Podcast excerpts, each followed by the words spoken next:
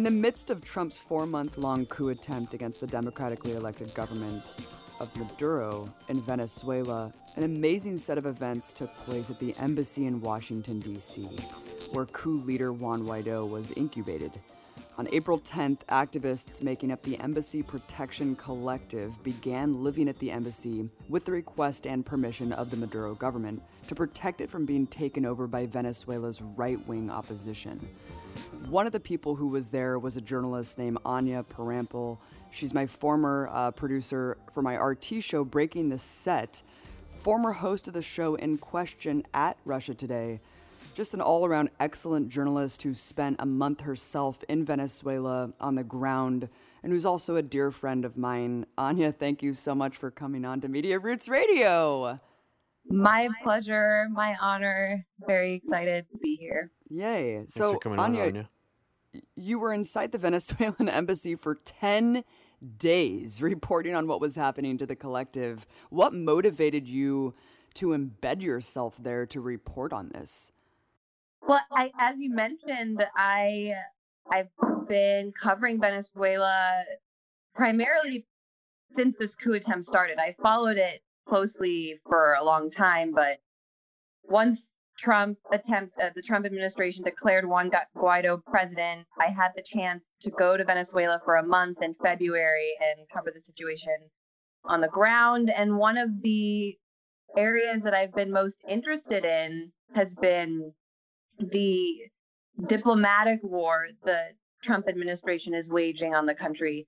The way I see it, there are four fronts in the war the US is waging against Venezuela. There's the economic war, which manifests in the form of sanctions, unilateral coercive measures that the U.S. has levied against Venezuela since 2015 in order to strangle its economy, pressure the population into rising up and changing the government. We know, according to the report released by the Center in Economic and Policy Research, that those sanctions have killed 40,000 Venezuelans uh, over the last two years, which is an astounding amount.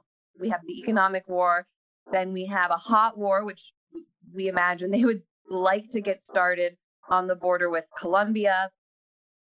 We remember in February when this humanitarian aid delivery was attempted, which was by the United States on the border with Colombia, where they were just trying to, you know, ram all of this aid through the border, which many Venezuelans and the saw as a as a pretext for a military invasion.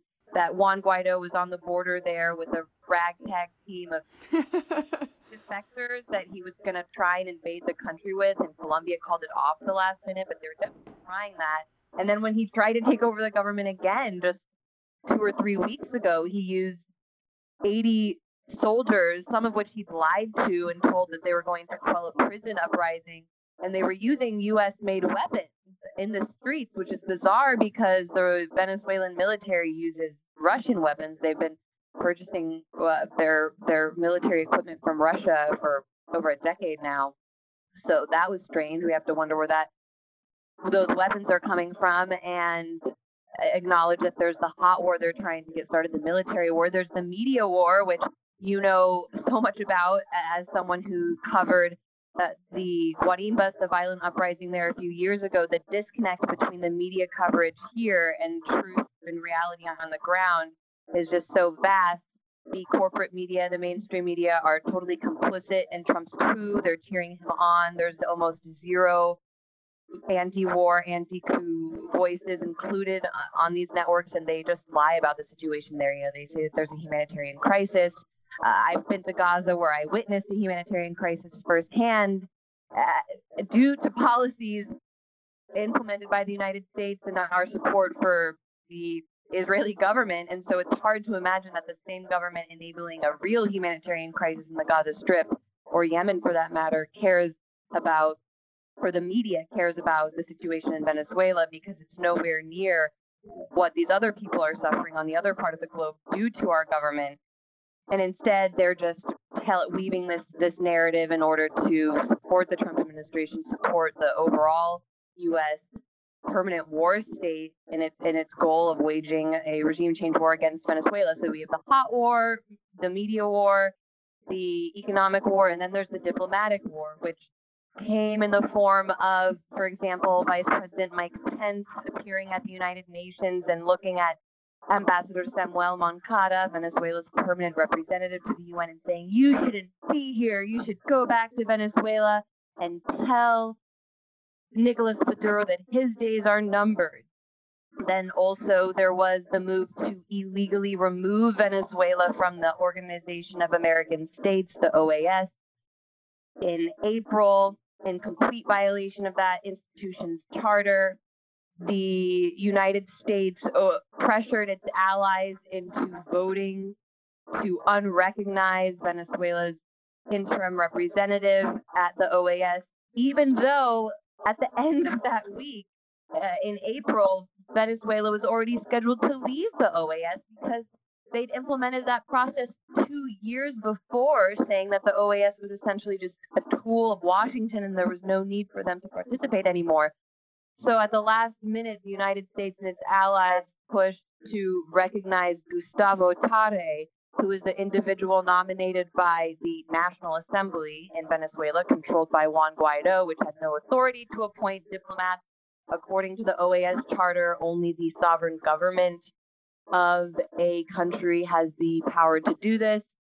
And still, the OAS made a complete mockery of itself and recognized this individual, Gustavo Tarre, who's not only a Guaido shadow puppet coup official, he happens to have been a senior fellow at the Center for Strategic and International Studies, CSIS, a think tank in Washington, D.C., funded by the banking industry, the oil and gas industry, and the weapons industry.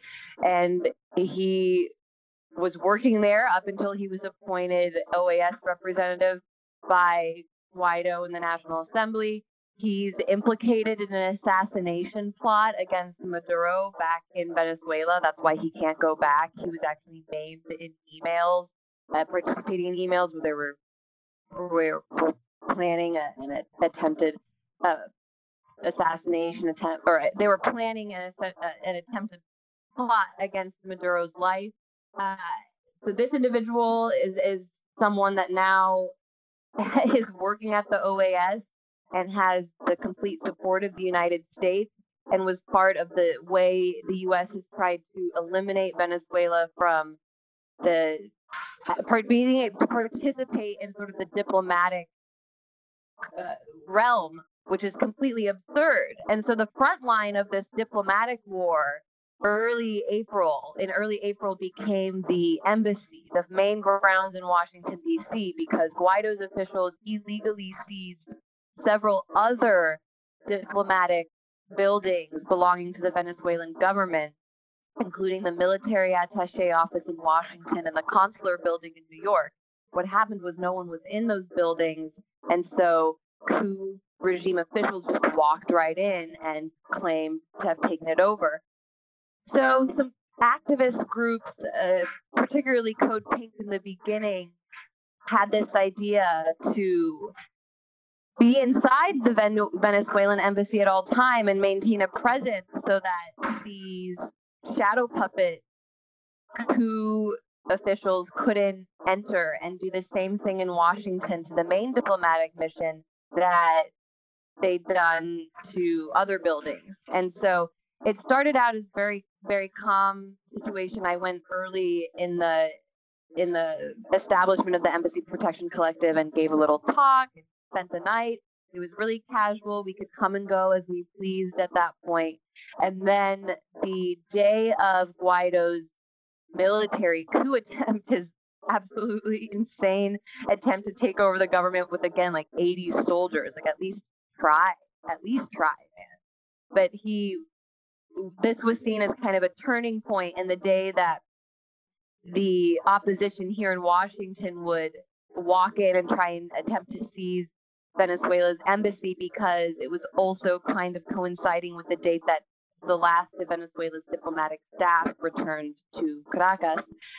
And sure enough, Carlos Vecchio, Guaido's little shadow puppet here, or I should say, probably more accurately describe him as Pompeo's little shadow puppet, showed up on the steps of the embassy and gave a press conference where he was completely shut down and humiliated by the activists who were occupying the building inside.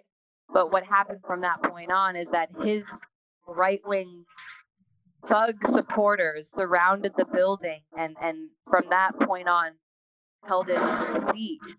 And that was I was there that day and I was inside. I went inside and I just decided I can't can't leave now. I have to see this out until the end because I, I, like I said, I've been particularly interested in the diplomatic war. Two days before I was locked in there, I had just been in New York uh, interviewing uh, the UN ambassador Moncada and, and Venezuela's foreign minister Jorge Arreaza. So it was it was kind of this this battle that was fresh in my mind, something I, I really was fascinated by and and so I couldn't turn away. I couldn't turn away from that at that point. I also was just fascinating to see the way the activists on the inside organized. Anya, I, as someone looking at this from the outside in with barely any mainstream media, I mean, there really was no mainstream media coverage right. of it. I still find it a little bit confusing how this all started. And you've shed a little light on how there were these two other buildings that were basically empty that mm-hmm. right-wing protesters were able to just take over with no resistance. But this the embassy in DC that you were at when you got there um, and when the activists got there was it already vacant of any Venezuelan government officials? Had they already vacated? And if so why did they vacate? Were they vacating because of this coup attempt or was it something that was already happening just or happening for other reasons well, there were there were a few staff staffers left who live in Washington and weren't diplomatic personnel. They were advisors and people who kind of um, watched the media and things like that in in in Washington, but they weren't official diplomatic staff. Those those Venezuelan uh, government employees were still present and around at that point, though they turned over their keys to activists who then the government legally invited to stay as guests in the embassy. So they were around, but they weren't they weren't they didn't have any leadership role, I would say, within the, the collective. And then at a certain point after the coup attempt, they weren't around or meeting with the collective at all. The diplomatic staff all had to leave just because what once the United States began uh, ending ending its uh, recognition of of these uh, officials and their status, they they weren't they weren't in the country legitimately anymore. They were given deadlines to leave, just as U.S. officials in Caracas were also given deadlines to leave. And then, actually, it was kind of funny because one of the U.S. officials, James Story, he was asked to leave by the Venezuelan government in March and they extended his stay for a little while. And then when he finally again was told that he had to, to go back to the United States, Secretary of State Mike Pompeo tweeted, We are withdrawing our top diplomatic staff. and it was like kind of just a, a play to make it seem like they were making this big decision when in reality they'd been kicked out. Oh my God. I mean, it's hilarious how many people were outside of the embassy because it honestly seemed like, you know, as this coup continues to fail on the ground in Venezuela because of the sheer resilience of obviously Chavistas, there were more people outside the embassy in DC than there were for Juan Guaido calling for these continuous uprisings on the ground in Caracas. I mean, for weeks, Anya, opposition protesters were camped outside in what looked like a state sanctioned right wing riot, way f- far crazier than any Occupy protest, any protest I've ever seen. I mean, talk about what they were doing all night and day as you were inside the building. It was absolutely nuts. And Abby, you would know as someone who lived in Washington, D.C., how this was something that I could never imagine happening in Georgetown. but it actually did. Georgetown is the nicest, most elite DC neighborhood. Oh, so this and, wasn't even in Embassy Row. This was sort of uh, in Georgetown. Yeah. Oh, interesting. Yeah. On the canal. Oh wow. Okay. I surrounded by really expensive condos and townhouses. And weird. Yeah. so it wasn't just like on Embassy Row where these people, these hooligans, they were honestly like drunk soccer fans that were just all. They set up tents on embassy property, which again is sovereign Venezuelan territory. The police allowed them to set up tents and block every single window, door, anything they could do to prevent people from going in and out, and more importantly, prevent food and supplies from getting in. They were allowed to just set it up. They had tents everywhere. They would blow air horns, pots and pans starting at 6 a.m. I slept on the very top floor of the embassy because I kind of sleep late and I had to wear earplugs. because every day, like clockwork, at 6 a.m., you would just hear like screaming, uh, metal pans just being banged together so they could wake up people in the embassy as early as possible. And they would do that until 10 p.m., which was when the police designated that they had to, that was like their curfew every night. And then after 10 p. I'm sorry, they would do that till 10 p.m. And then after 10 p.m., they would just run around into all of the windows and blare like uh, strobe lights, flashing strobe lights in all night to, so that people couldn't sleep. And I mean, fortunately, there was no one epileptic in the Embassy Protection Collective, but it was seriously a hazard they whenever we look out the window they would shine these bright lights in our eyes because they didn't want us recording video. Those are non-lethal weapons. I mean those can really cause serious damage to people and they would blare it into the ears of people on the ground and like shut them uh, try and shut them up or make them run away. And and people can you know suffer serious damage from that if you have a full powered horn in your ear, like right up against it. Yeah, some of them were going up to people and putting one on each side of their ear, like elderly people. Wow. Yeah, elderly people. I mean, so yeah, this is happening in Georgetown. These people are, are just behaving like like fans of a football team that lost and they can't accept it and they are all drunk and upset and this I mean they they were they were really riled up is all I will say. I'm not sure what they were doing, but uh, they were up all night. It was kind of funny because if we would go onto the first floor and like turn in a, a light on any in any room, like a bunch of them would run to the window and start shining their lights in and like screaming. It, it was honestly like we were surrounded by zombies it felt like we were in a zombie horror film because you would just like open a curtain and then they would all show up there and be like, ah! Well, there's no rationalizing with these people. I mean, there's no reasoning with them. There's no logic behind it. They are absolutely out of fucking control. And we've seen what they do. They'll lynch people, they'll burn people alive. I mean, Anya, there was one night where we were actually corresponding and I and we actually thought that they were going to break down the doors because every door was shaking. I mean, they I I didn't put anything past them at that point, and as we knew, the police were just allowing them to do all of this. Yeah. So they they're they I mean they did break in several times through the door overnight. I can talk more about that later. Again, under according to the Vienna Diplomatic Convention, Article 22, embassy grounds are inviolable, meaning no one from the receiving state, in this case the United States, officials or otherwise, can enter the building without permission from the government and no one it is the responsibility of officials from the receiving state meaning the united states meaning the secret service and the police to ensure that the integrity is of the property is maintained and that no damage or injury is caused to the diplomatic mission. That is on the united states. And while there were all of these secret service officers posted up around the building for days they just sat by and watched these these these these pro coup activists break windows. They tried to drill down the garage door. They broke down an, a side door, caused damage to the building, and were entering it again illegally. So uh, the the the the Secret Service they tried to pretend as though they were there only to separate the two sides from the conflict and keep people safe.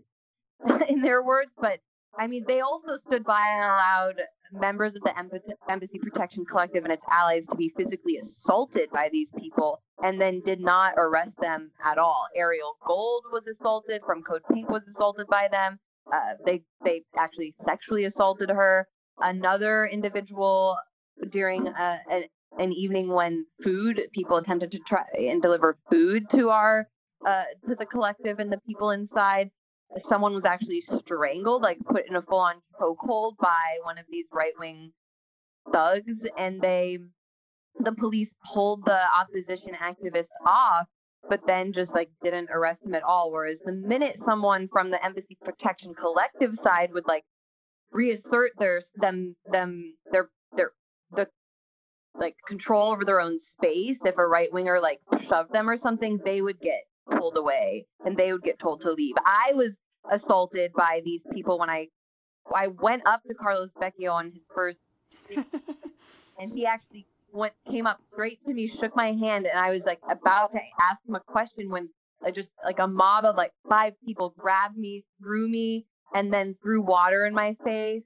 Uh, like all of these like crazy women started pulling my hair, and then the Secret Service was like, "Can you go across the street? Like you are obviously antagonizing Oh my god. So then the Secret Service pulled me away. Uh, but that was just like a small example of what they did. There's so many video. There's like video of it. That's the crazy thing. There's video of it.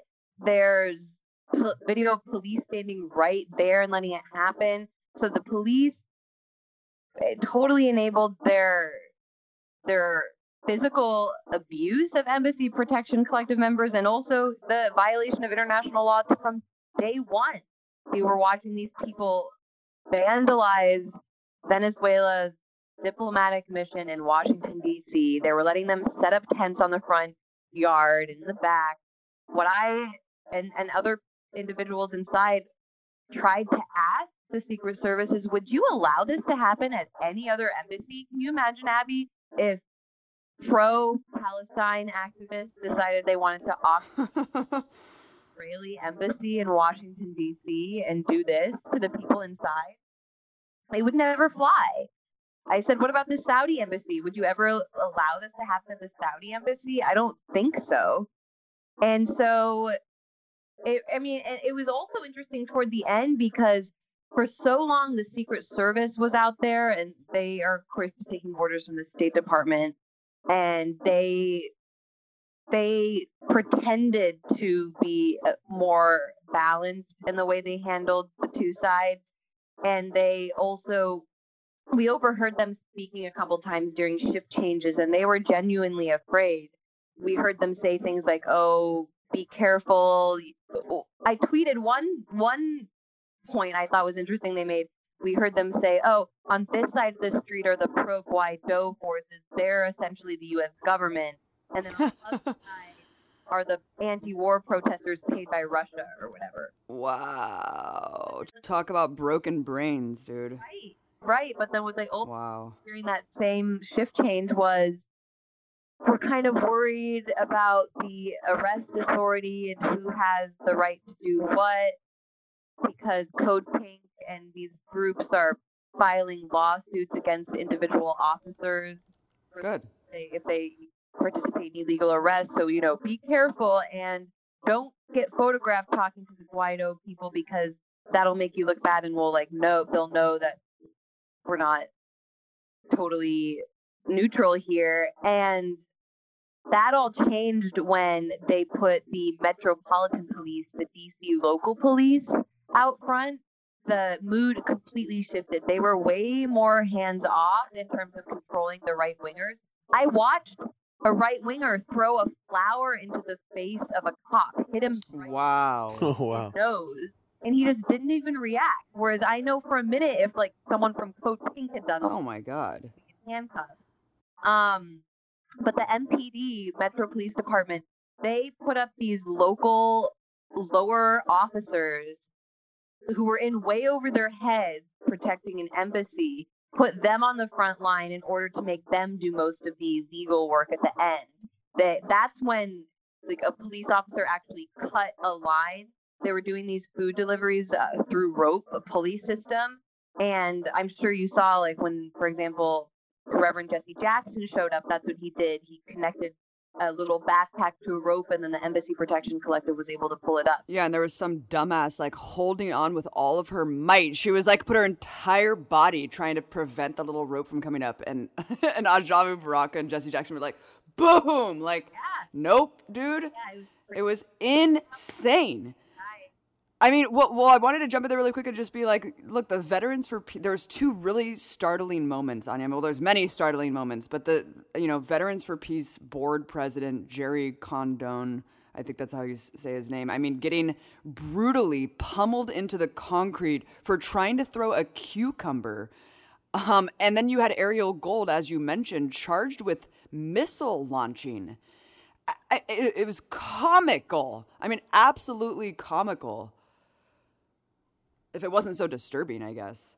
It was extremely disturbing, but the worst one was definitely Gerry because, yeah, we looked out the window uh, and saw him there holding a cucumber, and then the next thing you know, like four or five officers are just body ramming him, pulling him to the ground.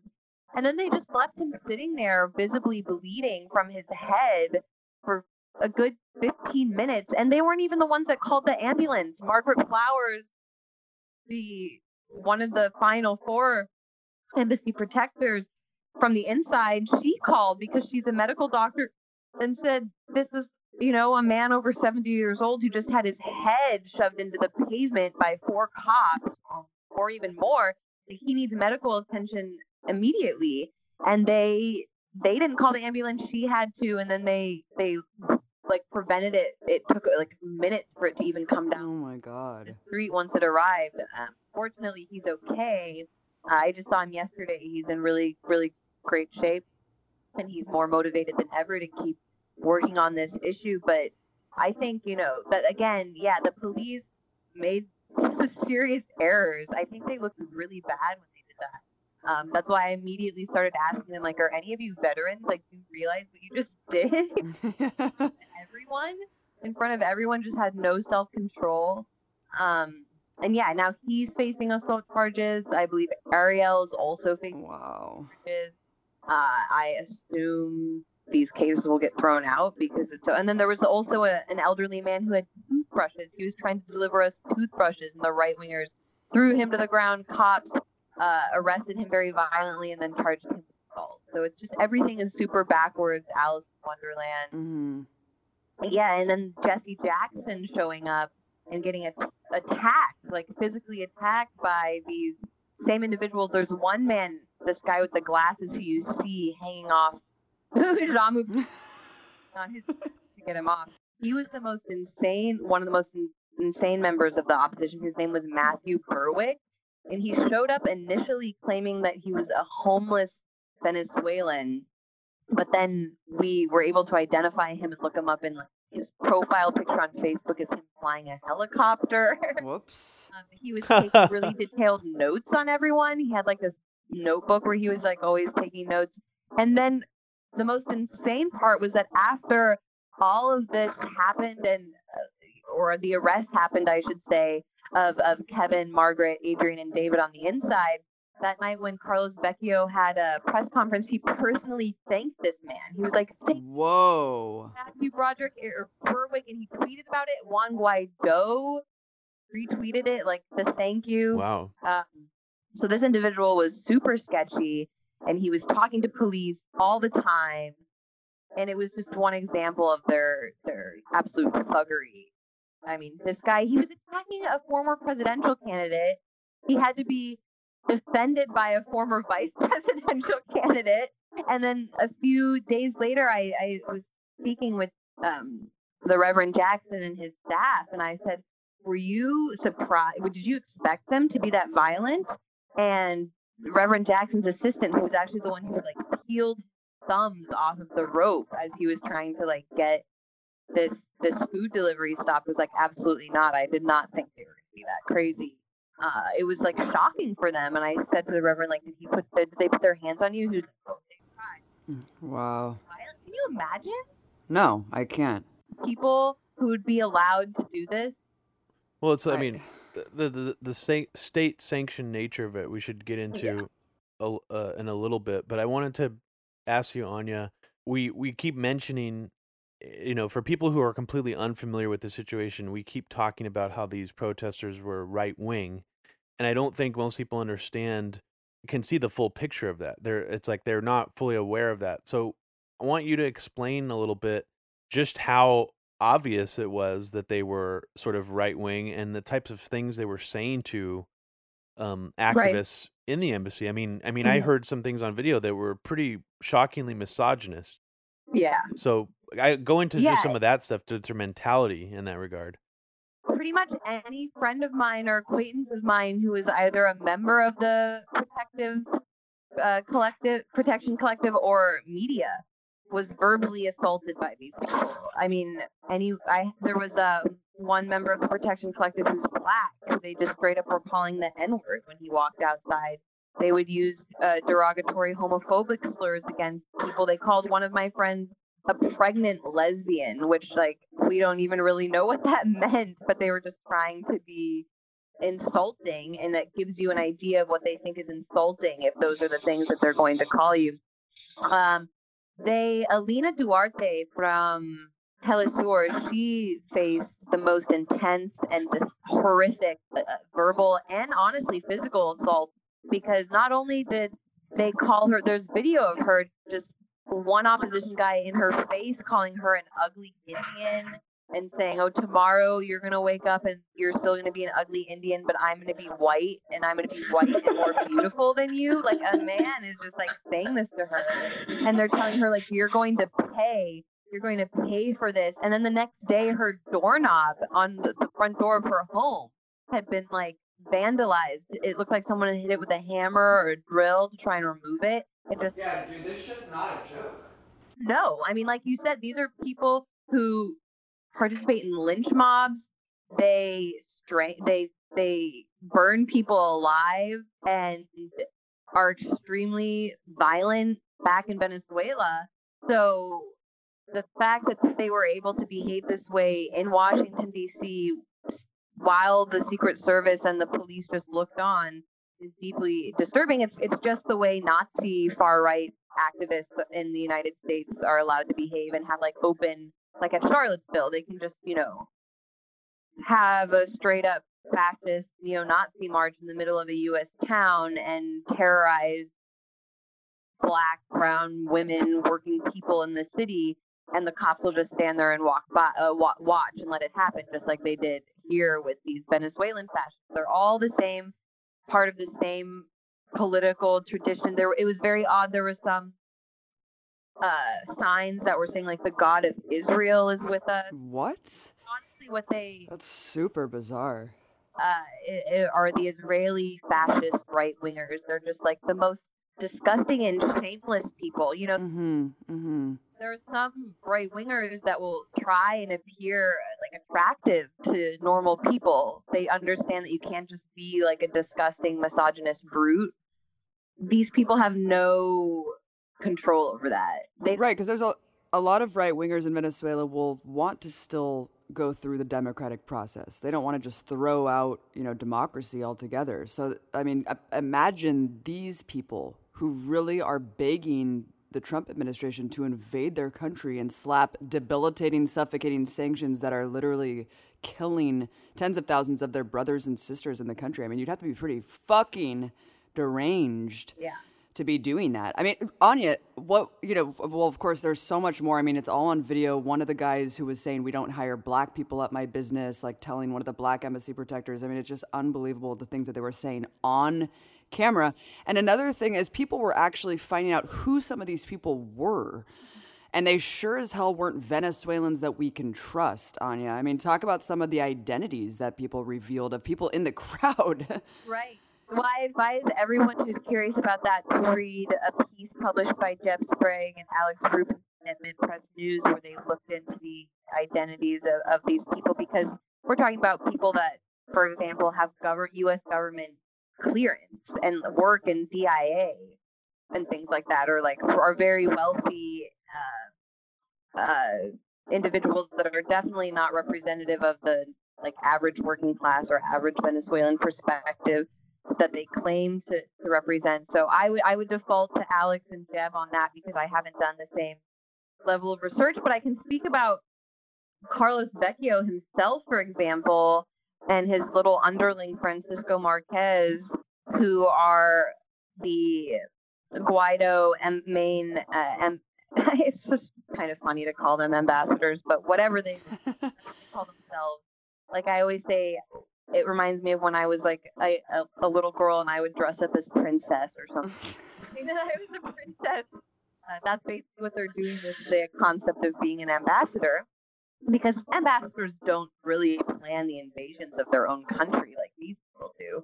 But Francisco Marquez is one of the founders of uh, Voluntad Popular, Popular Will Party in in Venezuela, the the coup party, the official coup party, and he cannot go back to Venezuela because he's facing charges over uh, his participation and assistance in the violent up the violent uh, um, guarimbas which took place uh, over the last several years. And one individual, uh, Francisco Marquez, whom he works with during one of those uh, periods of extreme violence in the streets in Venezuela, was pulled over in his in, in three million bolivars were found in his car, and he never quite explained. Whoops. Money was go. Whoopsie daisy. Doing with it. Um, but now both of those men are in the United States. For the last few years, they've had cushy university jobs. Uh, one at Yale and uh, Vecchio at the Harvard Kennedy uh, School of Government, which is just a breeding ground for people like him who are all waiting around for their chance to participate in a U.S. backed coup attempt against their country. Ricardo Hausmann, Guaido's appointed representative at the Inter American Development Bank, and the father of Joanna Hausmann, professor at Harvard Kennedy uh, School of Government. So it's it's just it's like you said, they're all empire incubator babies, but also can't go back to their countries because they've participated in crimes. so they're yeah. And these are the people who attended the meeting that we reported about at the Gray Zone. Uh, Max Blumenthal obtained that list of uh, people who attended a meeting at CSIS, the Center for Strategic and International Studies, uh, a meeting titled Assessing Military Options for Venezuela. And Francisco Marquez was on the list. Uh, Gustavo Tarre, who I mentioned as the OAS representative, was on the list along with Colombian officials, Brazilian officials, USAID, uh, just anyone that you could think of who would want to participate in military invasion of Venezuela was at that meeting. How is it possible that diplomats, people who are willing, like calling themselves diplomats, uh, can you imagine if a U.S. diplomat went into the capital of a foreign country and met on how to invade the United States and like openly was saying like, "Oh, we want to meet with Southcom." I mean, it's treasonous. It's totally treasonous. It's only. I. It's unbelievable. Well, first of all, the fact that um, even the Secret Service is like, I think they're paid by the U.S. and then they're paid by Russia. I mean, little do these people realize that no, the activists really um, have no payment behind them. They really care about preventing another sovereign country from being usurped and taken over with reverberations that could be cataclysmic for the entire region. But on the other hand, these opposition people, these Guarimberos, they are paid. like, I'm sure a lot of them were there voluntarily, but I kept thinking, like, how is it possible that all these rich ass people are like literally just camping out for weeks? And I mean, yeah, Alex Rubinstein was doing incredible work too. Obviously, you have been doing incredible work at the Gray Zone that people need to check out as well. Like, really going in depth with some of these media reports. But I mean, some of these people that were identified Raytheon executives, World Bank officials, the, the, are they, I mean, come on. Yeah, I mean, come on. Like, they all are, if, if, if they're all working at these think tanks that are funded by the defense industry right are how is it a stretch to say that they're paid to be there they also had hotel rooms they were all staying at a georgetown suites right in a few blocks away from the embassy because of course sounds pricey. People couldn't be expected. people couldn't be expected to camp out every night. They had a whole little system. Yeah, it was pricey, absolutely, to be staying there for like two weeks. Well, let's just, Wow. let's talk about the the general concept of this that this seemed like a completely state and local law enforcement sanctioned violent protest. Yeah. And and maybe just examine what that could mean. I mean, the there's video footage, and I don't know if Alex took it or who took it while they were inside of the door being attempted to be broken into, Yeah. where you had to like prop up chairs and Yeah. I don't know if that was like a wire that they tied to the door to make sure it didn't open. Now I don't know if that was during the daytime. It doesn't matter. There were cops present the whole time. They were Mhm. trying to break in. The cops seemingly did nothing, didn't care, let let them beat up protesters. And as you said, it seemed like they were being put up in hotel rooms. And then we know some of them actually have connections to Raytheon and even the World Bank. So all Right. that being said, I mean, what what was just your general impression? Even if you have to speculate a little bit about what this was, I mean, would you describe it as like an astroturf protest? Was any of it or did any of it feel even organic? Oh, I mean, even the no, I- timing of it seemed yeah. seemed very manufactured. But uh, go into how you feel about that. They showed up the day of the failed coup attempt in Venezuela because as their coup failed more miserably by the day on the ground in, in Caracas, they had they needed some sort of victory and the way the only place they can look for for you know a little bone is Washington. So they thought like this will be the day that the US lets us raid the the embassy and it the fact that it took so long honestly shows that even the US government and honestly they're still not inside. I'm not 100% convinced that Carlos Vecchio will get inside Wow. because there's still too much at stake, even in the interest of empire, to allow this to happen. Because now, if they let this go through, the United States, its own diplomatic buildings will be at risk around the world. But anyway, that's side point. On uh, the question of what exactly happened, yeah, they all just showed up thinking that they were going to get inside and then promised little every day, little by little, by Carlos Vecchio, like if you just stay out here a little bit longer, like we promise, we'll we'll get in there. He would. It was so embarrassing because he would just show up every day to like rally his little fake base of support outside of the embassy. And just like stand there and try like point at the door while people were shouting from inside of the embassy, like you are fake, you're a fake ambassador, Carlos Vecchio. Like they, they had all these great chants like how many coups does it take? Carlos vecchio is a fake. Humiliating because he'd be like right underneath the window trying to like say hey guys like we're gonna get in there and then he would just get terrorized by the people above. I would I would i enjoyed getting on the speaker. I would ask him some questions. I'd be like who's your foreign minister carlos vecchio? And he would just like be walking around there with no answer but these like it was like the voice of god from above all. Protection collectors were just like you or the embassy protection collective and the journalists were just like humiliating him and he couldn't get inside. But he would go and rally his little troops and they just had shifts because like i said they were all staying at hotels so it wasn't very difficult for them to just get the manpower out there every night and what they were doing it was just the way for the us government to do to its own citizens who are legally inside of the venezuelan embassy what it does to the entire country of Venezuela. They besiege them on all sides with right wing paramilitary psychos, just like they do in Colombia. And then they they prevented food the, the, the State Department, the Secret Service prevented food, water, and water from entering the building, just like they placed Venezuela under a blockade to prevent goods from getting inside so the, the people suffer. And the, the us you know hopes that they'll rise up and overthrow their government just like they were hoping the embassy protectors would leave.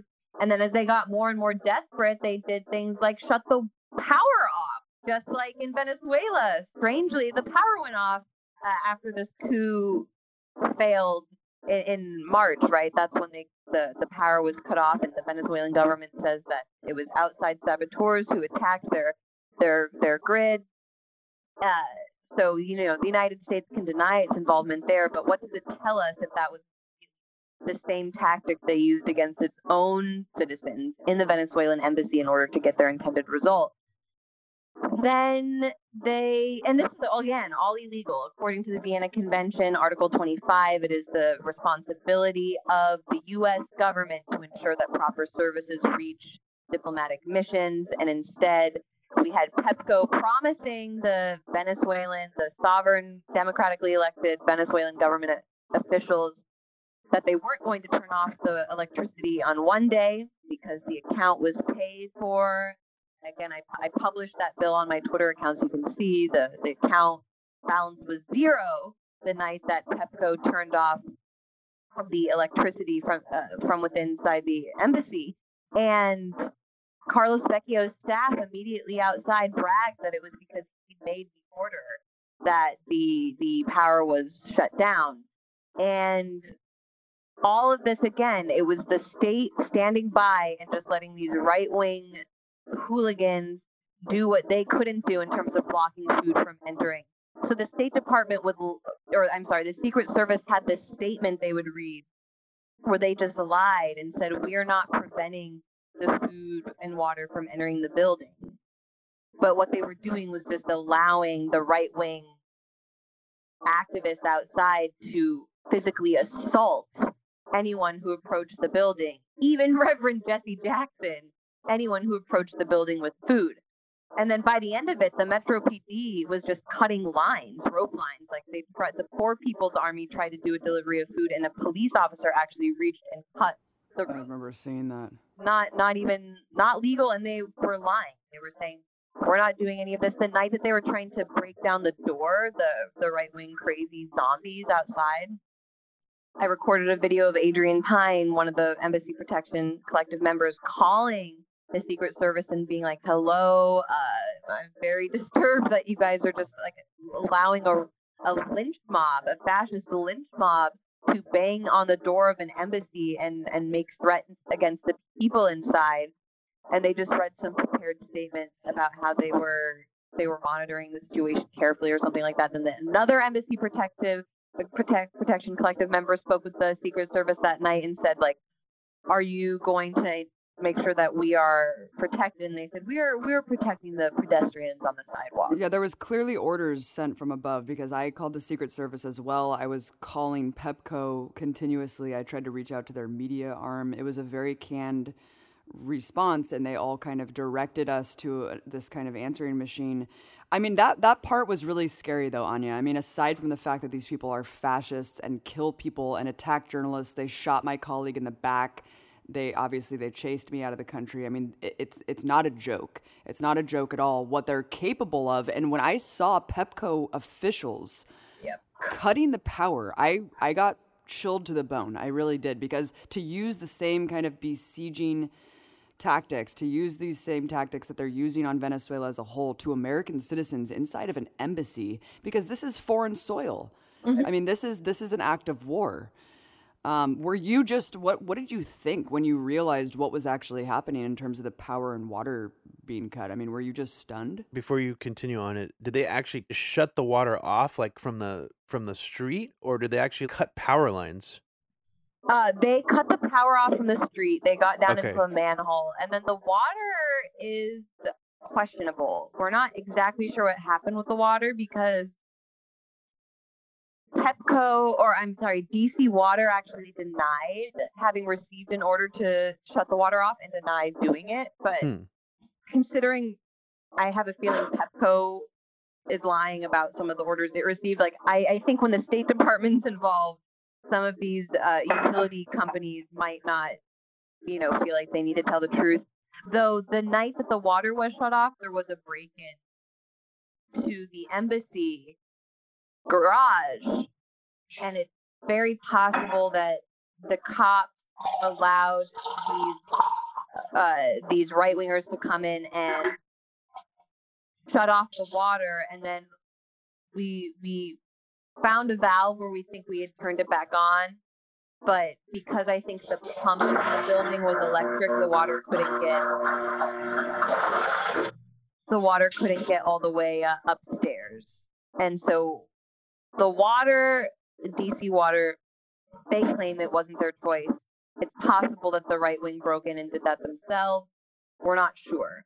But the Pepco definitely turned off the the electricity at the behest of of these these coup officials.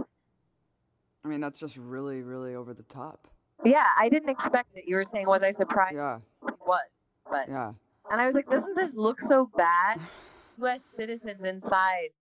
But no, because again, the media just didn't really cover it No one was watching. Yeah, it's really strange. And I it in seems like Georgetown.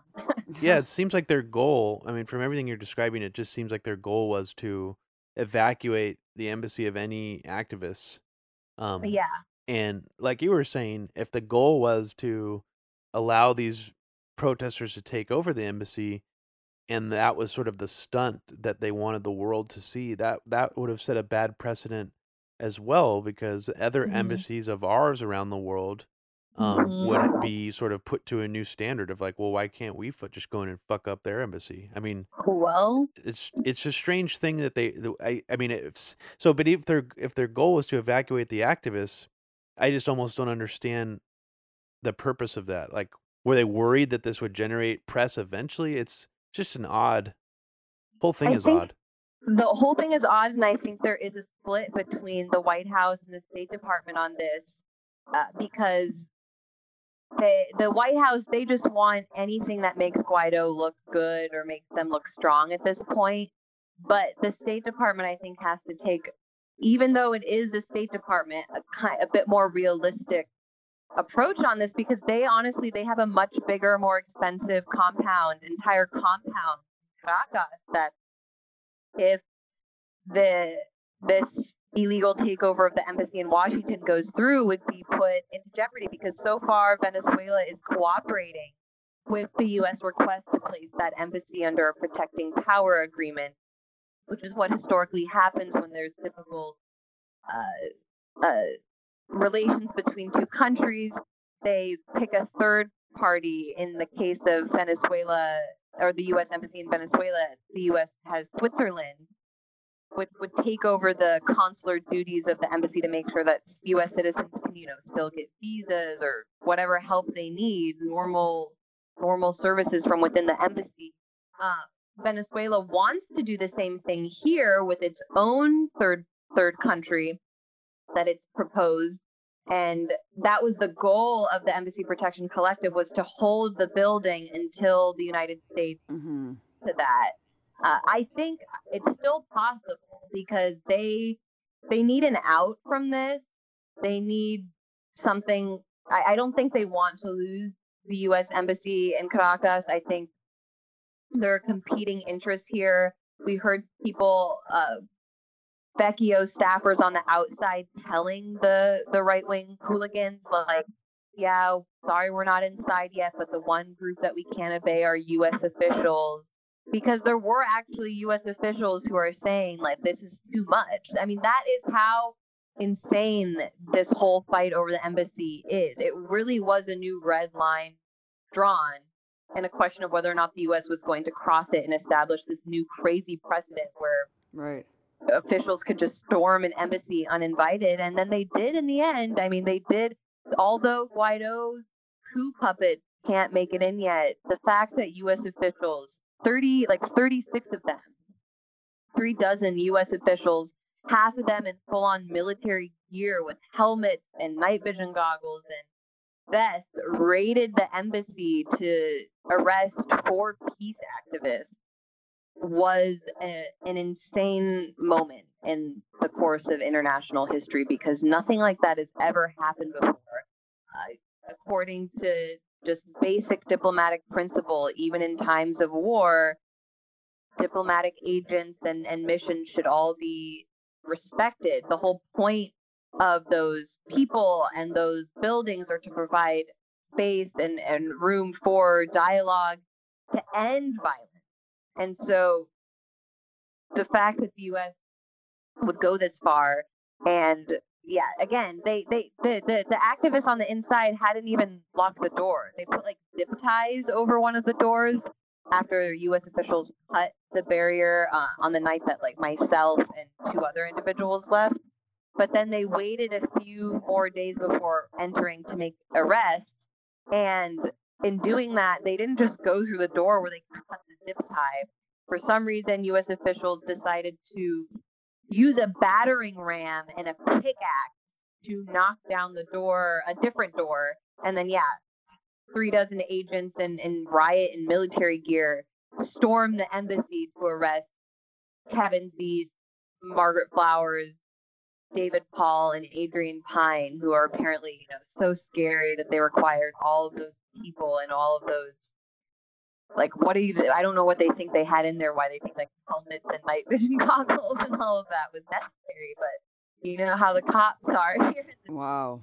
Like they wanted their own little fake military raid to feel really important or something. And then insanely enough, uh, I obtained the letter Carlos Vecchio wrote to the State Department asking for this arrest. It's what the judge in the case used to eventually sign the arrest warrant for these four people. And in that letter, he says that they're waiving the inviolability of the building, meaning forget about the Vienna Convention and these rules that mean Euro- U.S. officials can't enter. Like you can do that temporarily. I let you do that. Not only was he waiving the inviolability of the building, he said we'll waive consequences for damage and injury caused to the property by U.S. officials during these arrests. We really understand that you know things happen in these difficult times. So I thought it was just so again utterly pathetic for someone who considers himself a diplomat to be inviting foreign officials, not only inviting foreign officials into the embassy, but then saying, yeah, go ahead, break the door, like break a couple windows. We don't really care about preserving the integrity of our freaking embassy. Right. As long as you just get us into power. That for me is a metaphor for the way the Venezuelan opposition, these right wing extremists, view their country. They don't care about anybody on the inside. They don't care who dies. They don't care if their country just becomes like some little punching bag for US empire. All they want is power, and they want power not on behalf of the Venezuelan people. They want it on behalf of Washington, on the people. They want it. They're they're doing it for John Bolton, Mike Pompeo, and Donald Trump. Yeah, they'll burn it down. They'll burn down the country. They're like, we don't care. Like, we'll temporarily suspend our sovereignty so that you can just put us on the throne and make us your little puppets. It's so so pathetic. It, I mean, you talked about yeah. It there's so much to say. I mean, first of all, the four remaining activists Margaret Flowers, Kevin Zeese, Adrienne Pine, and David Paul, of course, arrested at the barrel of a gun when DC police raided the embassy without first reaching that legal, peaceful resolution, which we kind of were all waiting for. I mean, invading the embassy, again, is invading Venezuela's sovereign territory, setting this completely dark precedent from the U.S., which could have devastating ramifications around the world um, in terms of, you know, attacking diplomatic staff, having this kind of hand, you know, basically gloves off approach now with all of these um, diplomatic institutions. And we're already seeing kind of a ramped up approach with uh, the Julian Assange, you know, pulling him out of the embassy, the Khashoggi dismemberment in, in the Saudi embassy. It's it's getting really surreal, Anya. Talk about really quickly why you chose to leave when you did and and make that final statement where you had the portrait of Bolivar because I think it really it's representative of just kind of a larger thing. Yeah, we had discussed once it came down to there there were three there were the three of us who left on Monday and there were four people who remained on until Thursday and so there were seven of us in the end and we'd all discussed who was going to get arrested and who wasn't. As a member of the media I didn't want to I didn't want to risk getting arrested and neither did my colleague Alex Rubinstein we wanted to just stay up for as long as we could to observe on the inside legally and then to record the rest from the outside. And Carlos was gunning for you. Like, I mean, this the, this ambassador, this fake little puppet ambassador, he was like gunning for you. So I don't blame you at all for like anything could have been possible, man. Right. So we knew we would be safe and not be risking arrest until they posted some sort of notice accusing us of trespassing or what have you. And then, sure enough, or an eviction notice, for example. And then sure enough, on Monday, last Monday, as we were eating dinner, some like split peas that we'd cooked on the car radio. We had another way to cook food. Um, we look out the window and saw the right wing like tearing down all of their tents kind of tearfully and that an officer was carrying a manila envelope to come to the and was posting a, flyer on the door so we had our friends on the outside send us a picture of the flyer and it was totally a bogus letter like it didn't even have a letterhead or a signature from any organization or individual to make it even look like they were trying again to be official. It's just they like fail anytime they pretend to be government official. But it put up this notice saying that the OAS ambassador, you know, doesn't recognize the people inside as legitimate, and anyone who remains in the building past this the posting of this notice is is going to risk arrest or trespassing. So that at that point, Alex myself and another collective member decided that we were going to leave. And I had this idea with the Bolivar portrait because that specific portrait that I carried out is based, it's a computerized version of Bolivar based on his skull that was done under Chavez. And the crazy right wing opposition hates that portrait of him because they say he doesn't like look European enough, even though he totally still looks European. The problem is just that his nose is too wide for them. They really prefer if you go and you look at pictures of Bolivar, you'll see the one that I'm talking about where it's very computerized, digitized. It's, it's obvious that's the, the one that they did officially with the government. That's the one that they have up in all the government buildings in Caracas. And then you'll see all these paintings of him with like a very, very thin, pointy nose as though he's, you know, Spanish nobility or something. Mm-hmm, mm-hmm. So, one of the first things the Venezuelan opposition did when they took over the National Assembly was remove all of those portraits of Bolivar. And so I figured they didn't want this one anyway. And my my uh, contact who works one of the few uh, staff members uh, left in in Washington is the one charged with caring for all of the property inside. There's an official letter that we gave to the Secret Service. The Embassy Protection Collective printed off and handed to the Secret Service that he had personally given to the Secret Service, emailed them as well, saying that he was the one in charge of this property. So I got his permission. I said, "Can I can I walk out with this?" He said, "Sure." And so I walked out just holding it because I didn't want to see all of those right wingers after Yeah. after being inside for the whole time. I just didn't really feel like looking at them. They're so just disgusting and horrific that I would rather just block it. but then uh, one of Oh my Vecchio's staffers was standing right there with his phone, and he was like, "You are stealing things. You are stolen things." And then this federal agent came up to me and he was like, "Ma'am, is that your property?"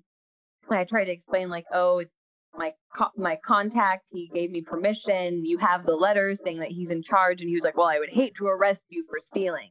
So I gave it back on camera. But even then, still for the next like 12 hours, all of these, uh, emb- like Francisco Marquez, the one that I mentioned earlier, Vecchio's underling, he tweeted out like, "We literally caught her on camera stealing from the embassy."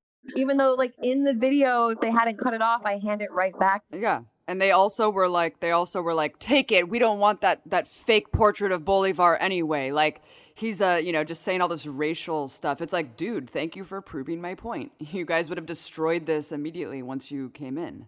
I know, and there were all of these other portraits of like Chavez and Maduro and uh, other depict that that other versions of that same portrait of Bolivar that I was just imagining how terrible it was, and they ver- really entered what they were going to do to those portraits because they smashed them into the ground in other buildings. So Unreal. Yeah, Yeah, it was pretty amazing that you were reporting on this live as it was happening alongside Alex Rubinstein, who I also follow. And compared to the mainstream media and you know all the Beltway publications that were painting this situation in a completely different light, but also barely covering it, and Yeah. we almost didn't hear anything out of them. But I remember Alex posting an email, and I'll just specifically talk about Vice for a second because it's one of my favorite subjects. But he showed he showed an email on Twitter from a Vice reporter attempting to interview the people inside. Uh, I'm assuming you and whoever else was in there, implying that they wanted access to the inside of the embassy and that they had already gotten an agreement from the right wing protesters outside to let them through to inside the embassy, and everything would be fine.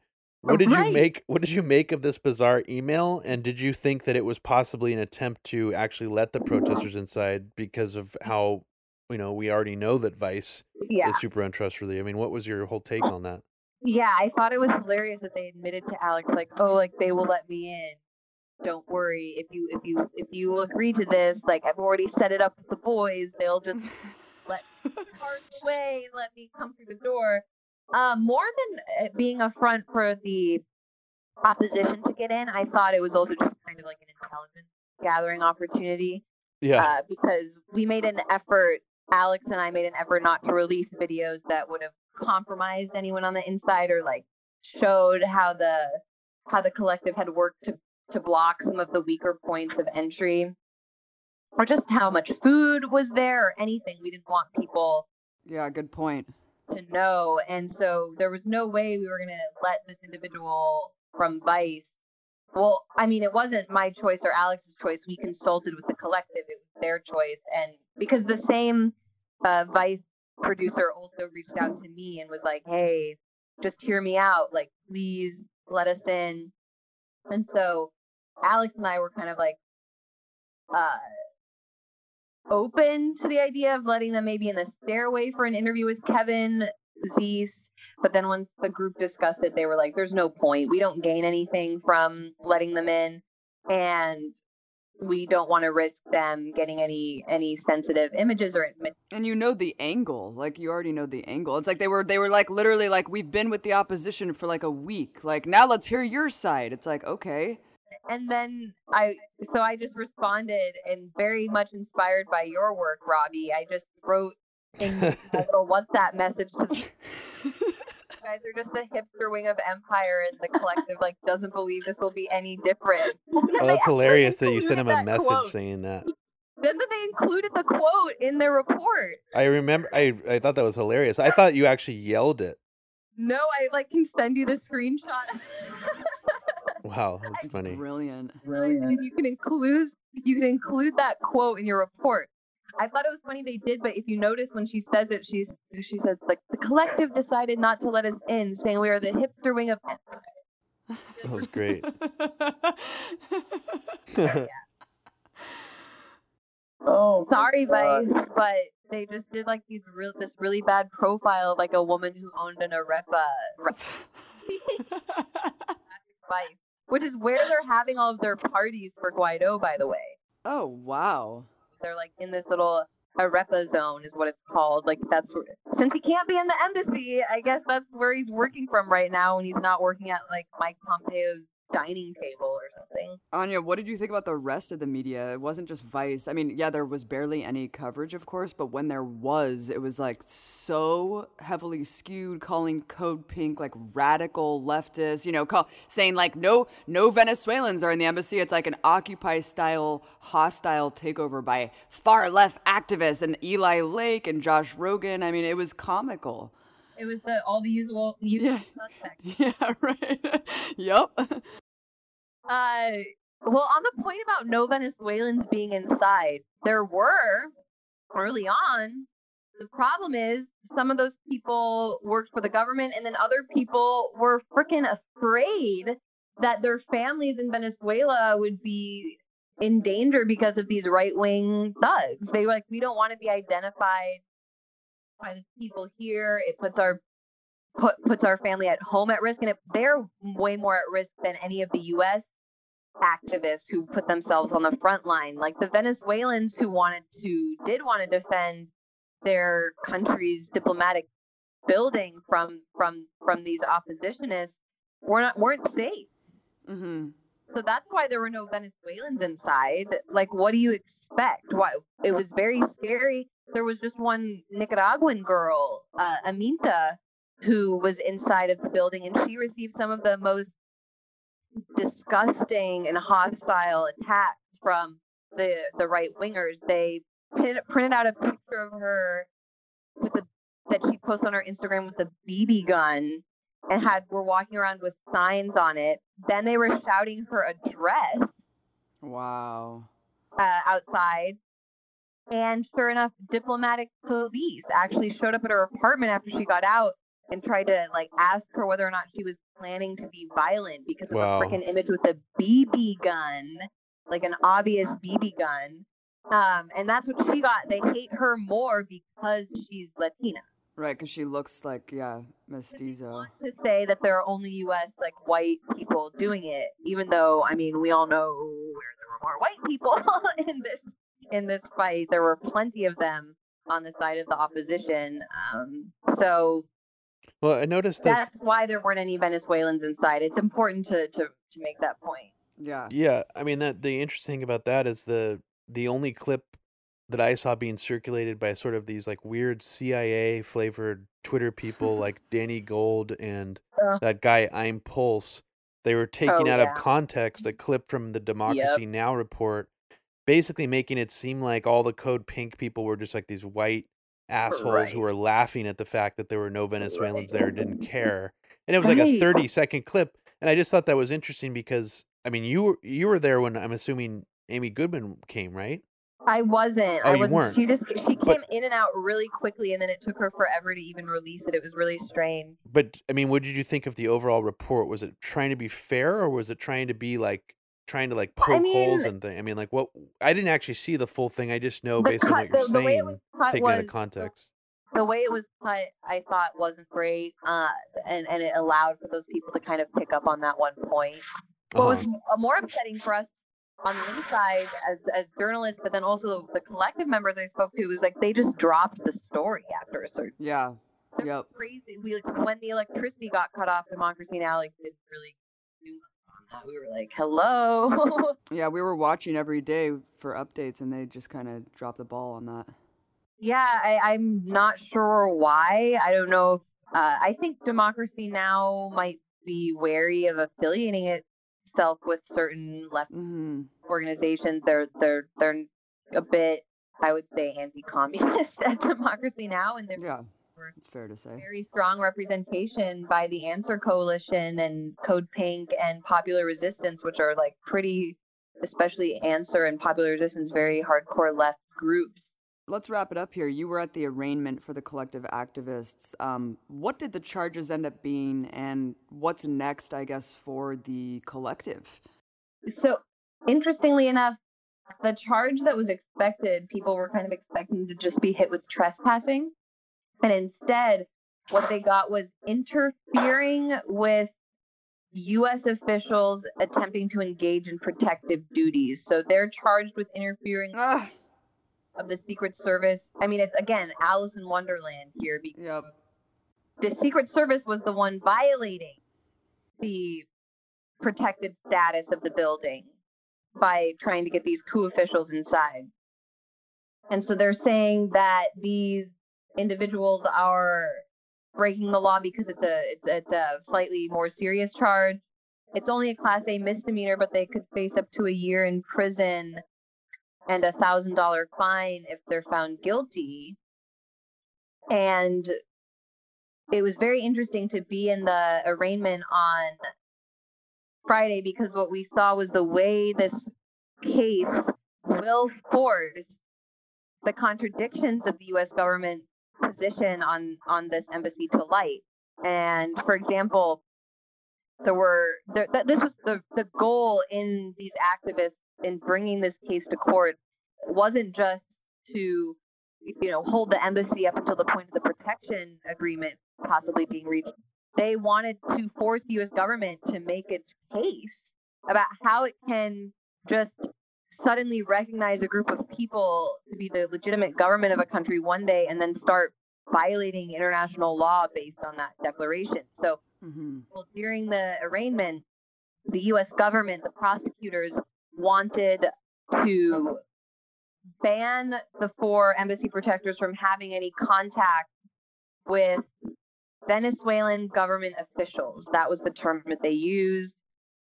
And so because they used this broad language, it for it allowed the defense attorneys who were representing the embassy protectors to say, well, we have to clarify this. When you say Venezuelan government officials, you're talking about officials recognized by the Trump administration. We are talking about the UN recognized democratically elected government of Venezuela. Yes. Roll over the territory. And so the judge, who happened to be the judge who also signed these arrest warrants, did agree with the defense and said like they had to clarify that language and make sure that when we they when they say Venezuelan government officials make the distinction that it's talking about Trump recognized officials. So that was a very significant point just to be argued in court. The fact that you have public defenders before a federal court in Washington saying, well, just to clarify, we're talking about the UN recognized government. It, it made the US look really bad.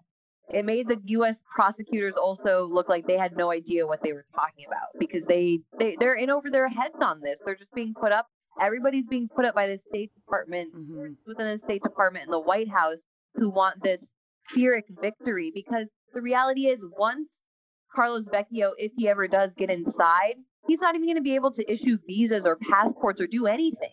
He doesn't even have an official letterhead. That's why I keep saying, who's your foreign minister, Carlos Vecchio? You can't, you don't even communicate with anyone in Caracas because you don't really represent a government there. You represent the government here.